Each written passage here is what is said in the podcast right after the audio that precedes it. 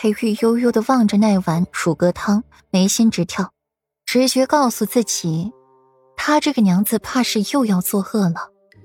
顾软嗔怪的看裴玉一眼，得亏了丫鬟们都退下去了，要不然听到裴玉这话，他的面子可就丢光了。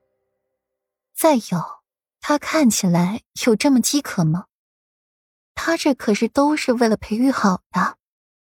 夫君。你那儿不是还没好吗？多喝点汤补一补。不不，顾软说到了最后，迎着裴玉想要吃人的目光，就支支吾吾的说不下去了。不什么？裴玉的眉心一跳，只觉得顾软不会说出什么令他心情愉悦的话来。不不娶怎么办呀？那他岂不是要守活寡了？顾软说话极是诚恳。顾软听到了顾软的话，裴玉的眉心突突的跳。果然，他就不该指望顾软能够说出什么好听的话来。给他喝乳鸽汤也就算了，现在居然怀疑起自己的能力来了。裴玉放下了筷子，站起来，语气含着怒气，墨眸罕见的出现了青红色，险些溢出来。顾软被裴玉一下。一下把碗放下，发出了声响。这时，门突然开了，温言战战兢兢的进来，看到了这气氛诡异的一幕。世子爷面染寒霜的冷冷的瞧着世子妃，世子妃则是一脸无辜、不知所措的看着世子爷。世子妃，出什么事了？温言愣愣的喊出了声，也被这一幕吓到了。铺天盖地的寒气扑面而来，身上散出的威势令温言小腿一软，扑通一声跪下去。那声音听着，顾软都替温言感到疼。没事，你下去吧。你家世子要家暴本妃，你帮谁啊？顾软的身子往后仰了仰，让温言出去。末了，又加了一句让温言左右为难的话。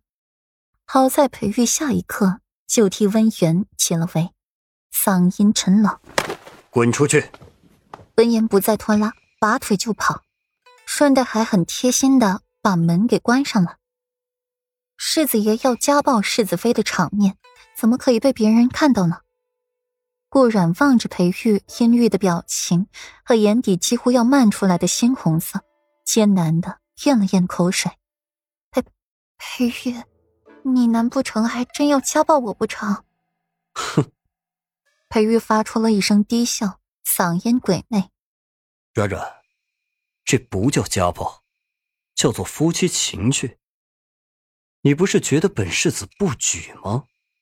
现在本世子就让你瞧一瞧，本世子到底是举还是不举。”话音刚落，裴玉俯身便吻住了顾软的唇，在他唇间肆意的。掠夺他的呼吸，吻到了情深处，门又被人推开了。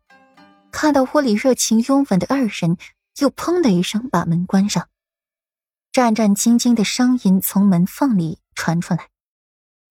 被人打扰，裴玉自是继续不下去了。顾软却是庆幸听风来得及时，要不然自己今早只怕要惨。顾软逃过了一劫，拍拍胸口。暗暗的告诫自己要记住这个血淋淋的教训，到任何时候都不能怀疑男人的能力，更不能说对方不行。夫君，你还有公事要忙，可别让两位大人久等了。顾然讪讪一笑，裴玉却是深深的看了看顾然，心底憋着火气，真的想要弄死他，只是想起了那两个不请自来的人。